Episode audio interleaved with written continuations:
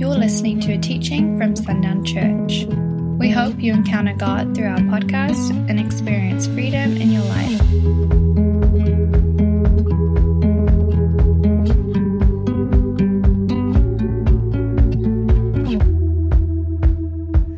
Well, good morning, church. I've got a lot of notes, but I don't know that means I'll be up here very long. So you should be encouraged, because it'll be out of here short, sweet, to the point. Maybe. Yeah, look at those boots. I know, aren't they nice? Jay, thank you for noticing. Yeah, I wore them just so Jay would notice. No, they just sit in the closet and they stare at me like, you paid all this money and you don't wear me. But today is a day of testimony. And so it's an exciting day. I shared just 3 weeks ago, I shared with you all about the financial situation at the church and just what we were looking at, just to be honest, because I don't have any interest in us not knowing the full story of what the Lord does as a congregation. There is no point in us as a staff knowing the miracles that the Lord works to keep this place going, and you who come here on Sundays to not be included in that. And so we shared of where we were and the need that we just had to trust the Lord to provide, so that when we arrived in the provision, we would arrive together. And so I'm just here to tell you, and I'll say it again for weeks to come. But I shared this, that we could arrive in the provision together, and I just need to tell you that we're here. We are in this moment of provision, okay? Amen? That's a good thing. It's a good thing. We are all here. Everyone was paid. No one went without. Everything looks good as far as everybody staying employed and doing all those things. But in this process, it revealed two things.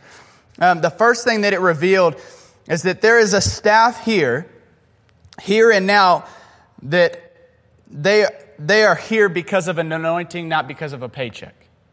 And if they get paid or if they don't get paid, they're not going anywhere, because it's theirs to do. And so that was very encouraging for me to see that there is a staff that will continue to surround me no matter what the financial circumstances. They're going to minister to this community because that's what the Lord has said for them to do. And they really just have come to this place on their own, that I don't have any say in the matter.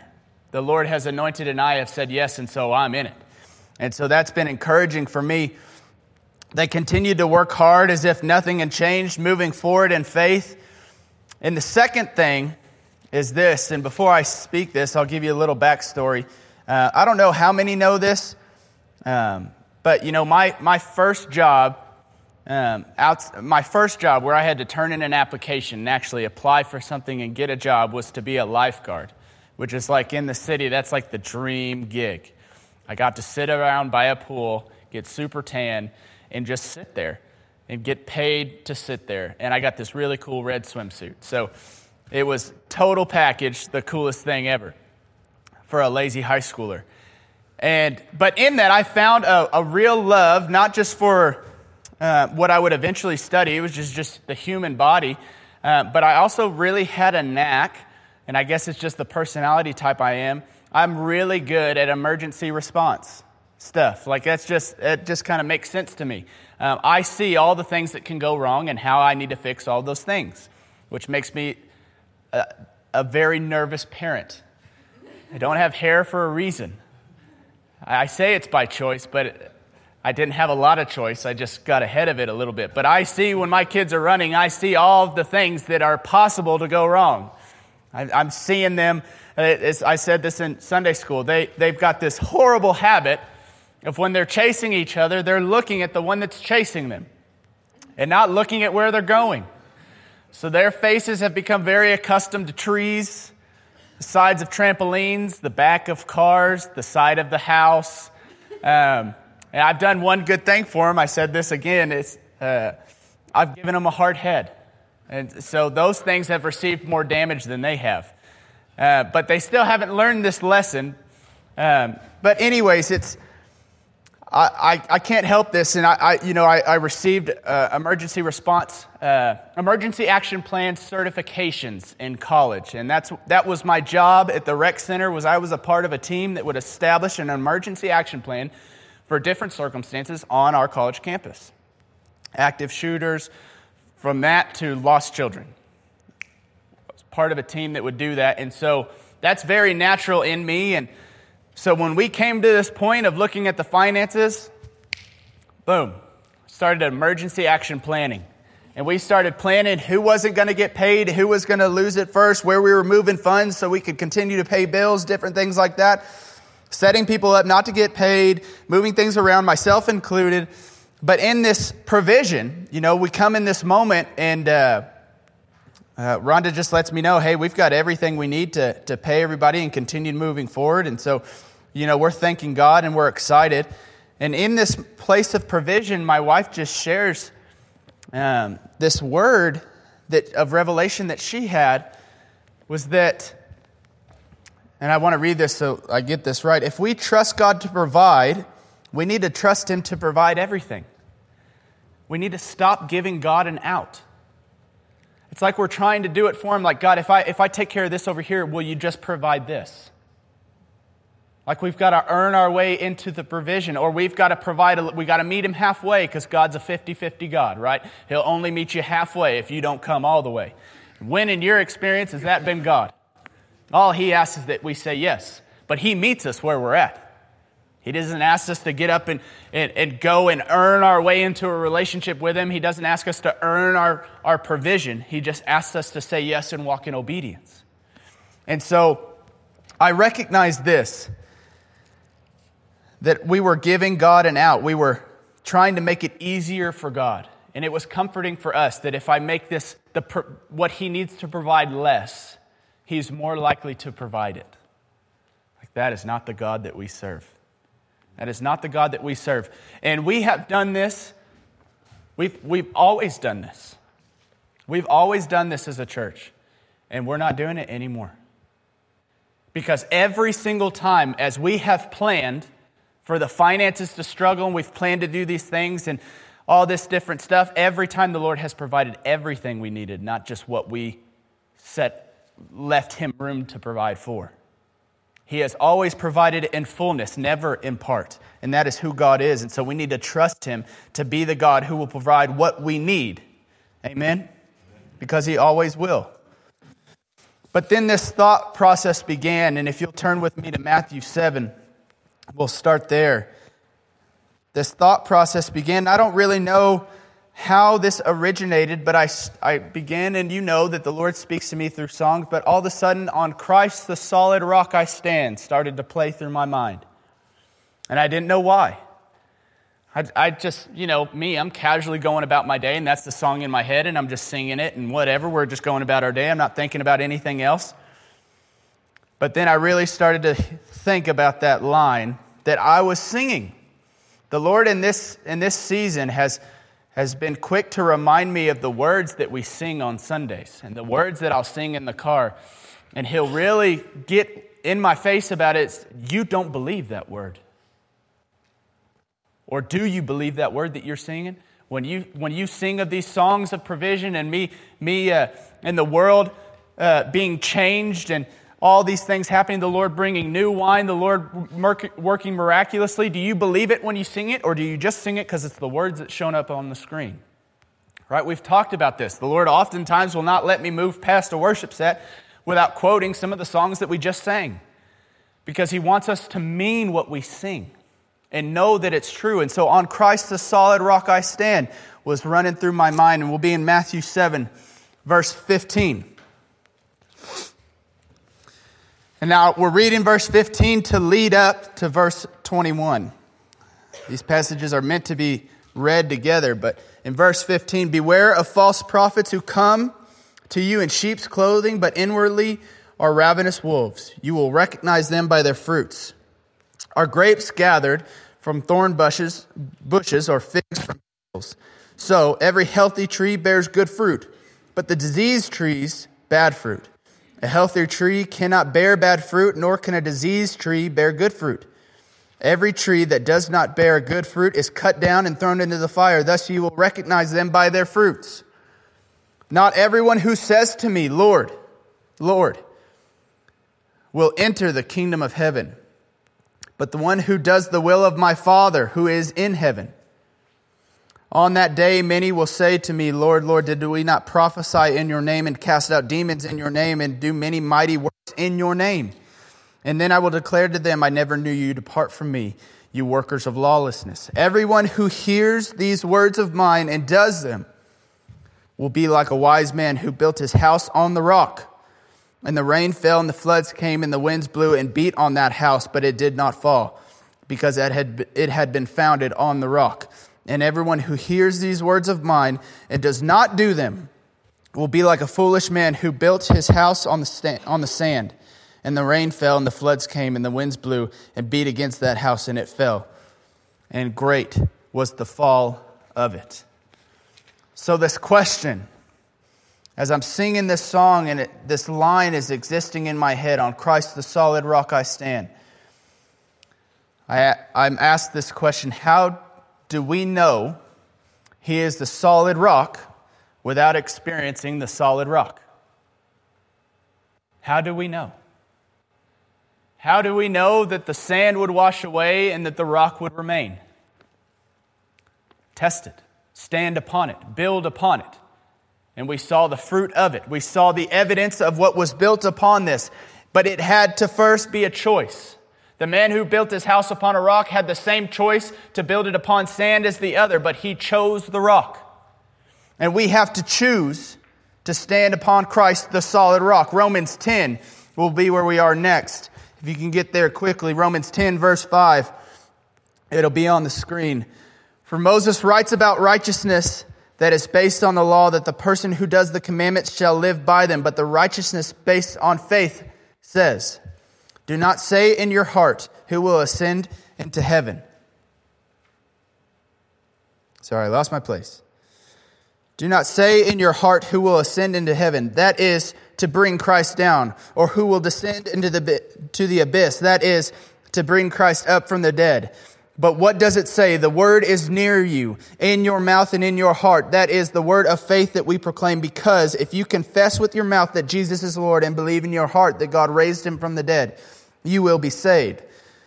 For with the heart one believes and is justified, and with the mouth one confesses and is saved. For the scripture says, everyone who believes in him will not be put to shame. For there is no distinction between Jew and Greek, for the same Lord is Lord of all, bestowing his riches on all who call him. Everyone who calls on the name of the Lord will be saved. How then will they call on him in whom they have not believed? And how are they to believe in him who they have not heard? And how are they to hear without someone preaching? And how are they to preach unless they are sent? And as it is written, how beautiful are the feet of those who preach the good news, but they have not all obeyed the gospel. For Isaiah says, Lord, who has believed what has heard from us? So faith comes from hearing, and hearing through the spoken word of Christ. All that to say that hearing, that word is one of the most significant words found in that passage because it speaks of a present tense. A continuation in hearing, not having heard, not will hear, having hearing right now. A present tense, an ability to hear the spoken word of God right now as we exist. An active choice. And in this choice, and in this choosing to hear him and to walk in obedience to him and to build our lives upon him, faith increases. And faith is the evidence of encounter, amen? Faith is the evidence of encounter. We have a saying in the world that you've just got to have faith, but we know better than that. You cannot have faith for a circumstance if you have not had the encounter before. You cannot hope that faith will just arrive in a moment that you need it. If you have not put the faith in the account, you will not have faith adequate for the moment. And faith comes from encounter. That is the only way that faith increases, is through encounter. And so faith is increasing in this room even now. Faith is He who calls you. Faithful is he who calls you, who will also do it. He has called us, and he has also done it. I did not do anything extra. No staff did anything extra that we could earn more money, that we could continue to receive a paycheck and keep the lights on. None of that happened. We continue to move forward in obedience, and faithful is he who calls, who will also do it. So faith is increasing in this room because we have arrived in this place of provision together. Now, I'll tell you right now, there is not, I don't know, $400 million. Like if there was that in the account, we would probably never worry about money ever again. And we would just start getting it, spending it like crazy, building new stuff. That is not in the account. Unfortunately, it's not in the account, or fortunately. And as I was sitting with that, I saw this number, and it was exactly what we needed right now. And so that leads us to this next place that we could find ourselves again. We could immediately start planning to try to take care of some of God's work so that it doesn't have to provide the full thing. I mean, we could find ourselves there right now. But God provided exactly what we needed when we needed it. Is he supposed to do anything else? Does he say he needs to do anything else? Are the lights still on? Are we still here? He's done exactly what he said he will do. And so we're going to move forward in faith, knowing that he will continue to do exactly what he said he will do. He did it, and he does it. So, now for us. Where in your life are you planning for the emergency? Where in your life are you trying to do the work halfway for God, hoping that he'll do the rest? Where in your life are you not trusting God to be God in fullness? Where in your story are you only trusting him to be God to you in part?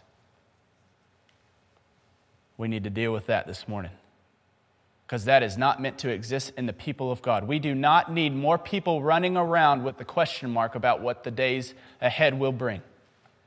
We don't need more people running around trying to figure out how they're going to make it work out for themselves. God has not ever asked us to do that. He has never asked us to strive and pursue and work as hard as we can to figure it out on our own. That is not your job. Your job, our job, is to say yes and amen to what he brings and walk in faithfulness to him who has been faithful to us first, to encounter him on a regular basis, that when the moments come, there would be faith adequate for the moment that has just presented itself to us, to know that my God is the God that provides in full, not in part. My God is the God that brings reconciliation in full, not in part. Jesus did not give us the ministry of reconciliation in part. He is reconciling the world back to God, and he has given us this ministry that would reconcile the world back to God, not a part of the world, not some of the world, the entirety of it. Because all things were made for him, and all things were made through him. And so what God does, he does in full, he does not do in part. And so where in your life are you planning for God to only answer you in part? And lay that down this morning. And for those of us in here, there's an area in all of us, and we may not know it, and he'll bring us to discovery of that this week, I know, and he's bringing it to our minds right now as we sit here. And so, with that, I need us to hear, these are things that we know to be true, but I need us to hear these things again. I need you to know, and I need us to hear that we are chosen ones. We are God's children, we are sons and daughters, and we are not meant to plan for God to not be faithful. He is only faithful. He knows nothing else but faithful. God knows nothing else but faithfulness. He created it, and it's who he is. He is completely and 100% always faithful. And we have been adopted into victory. So much of our planning, an emergency action plan, is a defensive thing. This has happened, and now we have to defend against more happening, or we have to respond. But it's in reaction to something. And when has God called us to be people who react to things that go around and happen around us? That is for us to be the difference in this world, is that we would not be those that react to what everybody reacts to. We are not meant to react, only walk in obedience. We're not meant to respond. I'm so sick of hearing preachers, and they're asked, well, how would you respond? It's like, dude, just shut up. Please, just shut up. But no, they don't shut up. They start talking about how they would respond. And they answer the question correctly, but that is not the answer that is needing to be heard, because we don't need to hear from them. We need to hear from Him. We don't need to hear how you don't need to know how Parker Latimer, will respond. We need to see Him. We need to see how He responds, how He moves, how He lives, how He breathes. We don't need to see more of us. We have been adopted into victory. Every time we emergency action plan, we are speaking from a place of defeat. We are planning from a place of defeat. We are not existing and operating in a place of victory. How can you operate in a place of victory if you are planning for the worst? How can you operate in a place of victory if you are planning for Him to only answer in part? That means you doubt the fullness of God to you. That is not victory, that is defeat. And you are not children of defeat. You should not know it. You have died and been raised into new life with Christ. It is no longer I who live, but Christ in me. I am a new creation. The old has passed away. Behold, the new has come. And the new that has come in a place of victory. It has been born in victory. And only victory. It is not ever known defeat. But we choose it. And even if we choose it, like we have so many times in the past, like I did this last time, I chose defeat, that God will only answer in part, which is a place of defeat. He still answered in fullness. Because no matter how I try to operate in defeat, He still operates in victory. And He still brings me into victory. We are victorious. The title of your story is victorious, and there is to be evidence of nothing else but victory in your story, because we are victors. We are born in it, we live in it, and we are made for it. So now here comes the weird part of the day. Reluctantly enough, the Lord showed me something that I really didn't want to do, and I still really don't want to do it. But we're going to do it anyways, because I want to say yes and amen to whatever He has for us. And why He has us doing this, I don't know. I just know this is what we're supposed to do. So at this time, I'd like for you to stand. And this is for everyone. This is not an exercise. We're going to sing a song together. And this is not an exercise in worship. I don't care how you worship. This is not what that is. We're going to do something, and this is not an attempt to get you to be hand raisers or dancers or anything like that. This is just obedience. So I would ask you, please, operate in obedience to what the Lord has shown for us for this house this morning. I saw all of us in perfect unity doing this, and this was not as we were responding to musical worship. This was responding in obedience to what God has shown, and only that, okay? So this is for everyone to do. Everyone to do it, okay? I don't know what the Lord has for us, but I believe if we are to be entrusted with much, and if we are to be entrusted with the great and magnificent and mighty things of God, we must first be found faithful and trustworthy with the small things He asks of us, amen? And this is a small thing that He asks of us this morning.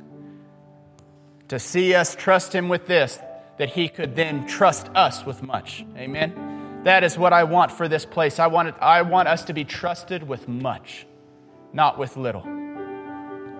So, all I saw, I don't know why my bathroom has been the place of revelation this week. But we were simply singing this song, Holy and Anointed One. Old song, easy song, and I'm using Jay to play the piano so we can't hear how bad it sounds. And everyone that's attending online, I would ask you to do this in your homes, wherever you find yourselves, in your car, to the best of your ability without doing something illegal. But what I saw is every one of us, myself included, we had our hands raised and we had our eyes closed and we sang this song in unison together. And we just went through it and we just sang this song once. And then once the song ends, you worship however you want to worship. That will be the time of worship. But right now, how we are to worship Him is in obedience. Period. Okay? So we're going to begin to sing this song. Everyone that's attending online, again, they'll be able to hear me in here, but I'm turning off the mic. So we're not negotiating that. I want this to be a time of worship, not distraction. So I'm going to turn off my mic and lead us in this, and we're just going to close our eyes, we're going to lift our hands, and we're going to sing this song to sweet King Jesus, who has always been faithful and always been the one that comes and delivers in fullness, not in part. And everything that you are expecting Him to deliver in part is to be laid down in this moment, knowing that He will only deliver in fullness. Only deliver in fullness, because that is all He knows how to do. He does not know how to deliver to His children in part, because He is a good and perfect Father. So He delivers in fullness. So these areas in your life where you have been planning around the fullness of God and expecting less than a victorious one should expect, lay those down. Lay those places down. Give the Lord authority to give you all that He wants to give you in fullness. Heaven is not a storage facility, and it is full of what we do not expect God to give us. Thanks for listening to this message. For more resources, visit sundownchurch.com.